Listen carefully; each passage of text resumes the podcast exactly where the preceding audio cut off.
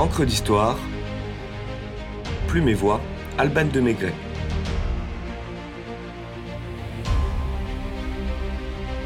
Bal, musette, fiesta, entrons dans la danse.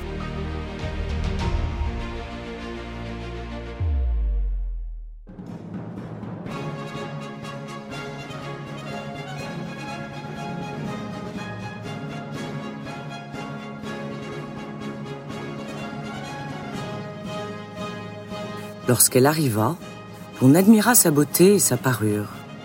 Le bal commença, et comme elle dansait avec Monsieur de Guise, il se fit un assez grand bruit vers la porte de la salle, comme de quelqu'un qui entrait et à qui on faisait place. C'est ainsi que Madame de Lafayette raconte la fameuse rencontre entre Monsieur de Nemours et Madame de Clèves dans son roman paru en 1678, La princesse de Clèves. Le bal, lieu de rencontre et de séduction, assurément, voilà même sa première fonction sociale. Pierre de Ronsard n'a-t-il pas lui aussi rencontré Cassandre Salviati, l'une de ses muses, au bal donné par son père en 1545 Et Félix de Vandenesse n'est-il pas tombé amoureux des épaules de Madame de Morceau, au bal du duc d'Angoulême, dans le lys de la vallée de Balzac?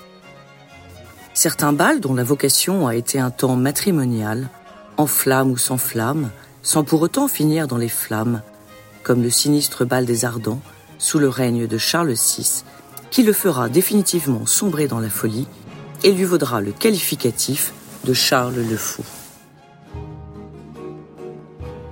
Si danser est inné pour l'homme, les bals tels que nous les entendons sont apparus au Moyen Âge, dans les cours des rois d'Europe.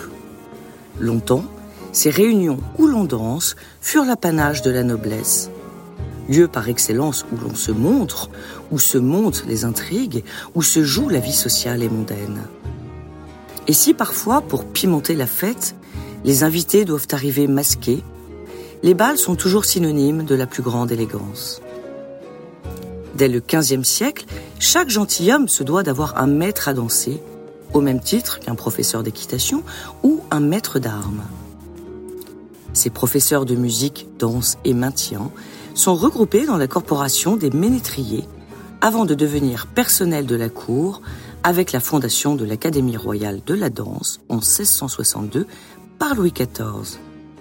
Roi qui aimait exhiber ses pas de danse sur des ballets de cour composés par Jean-Baptiste Lully. La Renaissance a codifié les bals, notamment sous l'influence de Catherine de Médicis, elle encore à qui décidément nous devons tant.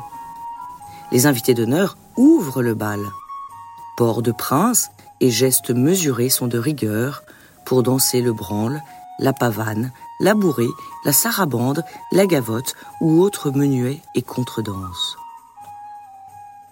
La province, elle aussi, danse, comme le relate Madame de Sévigné à sa fille après un séjour en Bretagne.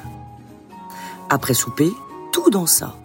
Il y eut des sonnous, on dansa tous les passe-pieds, tous les munuets, toutes les courantes de village, tous les jeux des gars du pays. Enfin, minuit sonna, nous voilà en carême.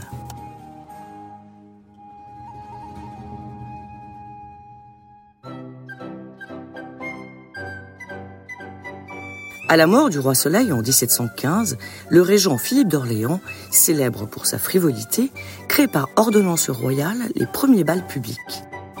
Les célèbres bals de l'opéra qui se déroulent deux fois par semaine pendant la période du carnaval.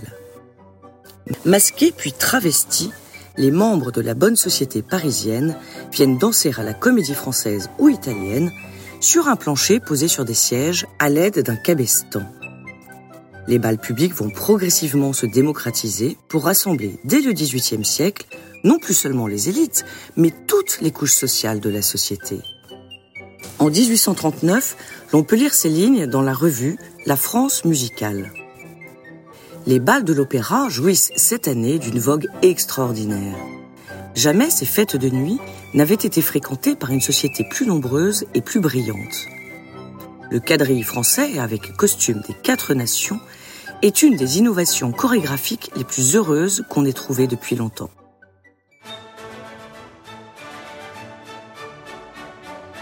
Les bals investissent alors les jardins publics et accueillent une population plus populaire, à l'instar du bal Mabille avenue Montaigne. Les danses évoluent avec le temps et le public. Ainsi, les quadrilles ou gaillardes sont remplacées par des danses venues de l'Est, la mazurka, la valse ou la polka. Arrive la belle époque qui signe l'âge d'or des bals, tant mondains que populaires. Certains s'encanaillent dans les bals musettes, en plein air ou dans les guinguettes des bords de Seine et de Marne, immortalisés par Auguste Renoir dans le bal du Moulin de la Galette en 1876. Valse musette, tango musette, passo musette, mais également java, passo doblé et galop, entraînent dans un tourbillon les couches populaires. Lorsque d'autres, plus apprêtés, courent au Palais Rose de Bonny de Castellane ou chez la duchesse d'Abrantès. Deux personnages hauts en couleur à découvrir dans les épisodes 25 et 31 d'Encre d'Histoire. Dès lors, tous les prétextes sont bons et l'on voit une multitude de balles faire valser la France. Des balles mondains, comme le bal des débutantes, mais aussi des balles popus, comme ceux des pompiers, de la Sainte-Catherine, des conscrits, du 14 juillet, nés avec le XXe siècle. L'entre-deux-guerres voit arriver de nouvelles danses venues d'outre-Atlantique, comme le foxtrot, le charleston, la machiche, la samba, la rumba, le cha-cha-cha ou le tango. Plus tard, le swing et le rock and roll feront leur entrée sur les dance floors. Rapidement, le mobile disparaît au profit de boom, sauterie, guinche, bringue, fiesta, chouille et autres rêves parties, tandis que la danse en solo prend le dessus avec le jerk, le disco, le funk, le hip-hop, la house, la trance, la techno, l'électro et j'en passe.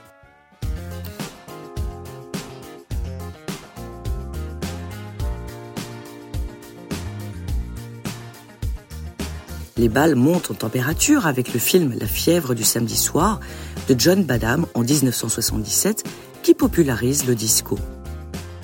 Ils font perdre la tête comme la valse à mille temps de Jacques Brel qui se perd dans les temps et créent l'amnésie dans le petit bal perdu dont Bourville a oublié le nom. Vertigineux donc parfois, comme le témoigne cette scène de Gustave Flaubert dans Madame Bovary. Ils commencèrent lentement, puis allèrent plus vite. Ils tournaient. Tout tournait autour d'eux. Les lampes, les meubles, les lambris et le parquet, comme un disque sur pivot. En passant auprès des portes, la robe d'Emma, par le bas, s'ériflait au pantalon. Leurs jambes entraient l'une dans l'autre. Il baissait ses regards vers elle. Elle levait les siens vers lui. Une torpeur la prenait. Elle s'arrêta.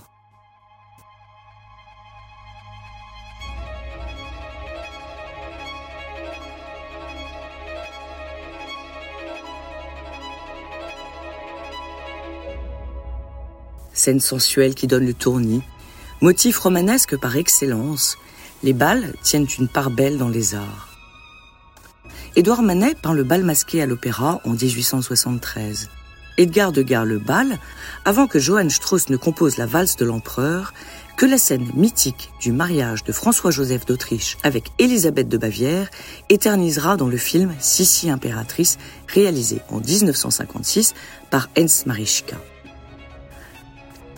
Les scènes de bal de la famille Lanty dans Sarrazine de Balzac, le bal de Loisy dans Sylvie de Gérard de Nerval, le bal masqué de Rosanette et le bal chez les Dambreuses dans l'éducation sentimentale de Flaubert, le bal du comte d'Orgel de Raymond Radiguet, D'autant en emporte le vent de Margaret Mitchell, ou encore du Guépard de Giuseppe Tomasi di Lampedusa, magnifiquement interprété au cinéma dans le film homonyme de Lucchino Visconti, nous offre quelques-unes des plus belles pages de la littérature et du cinéma.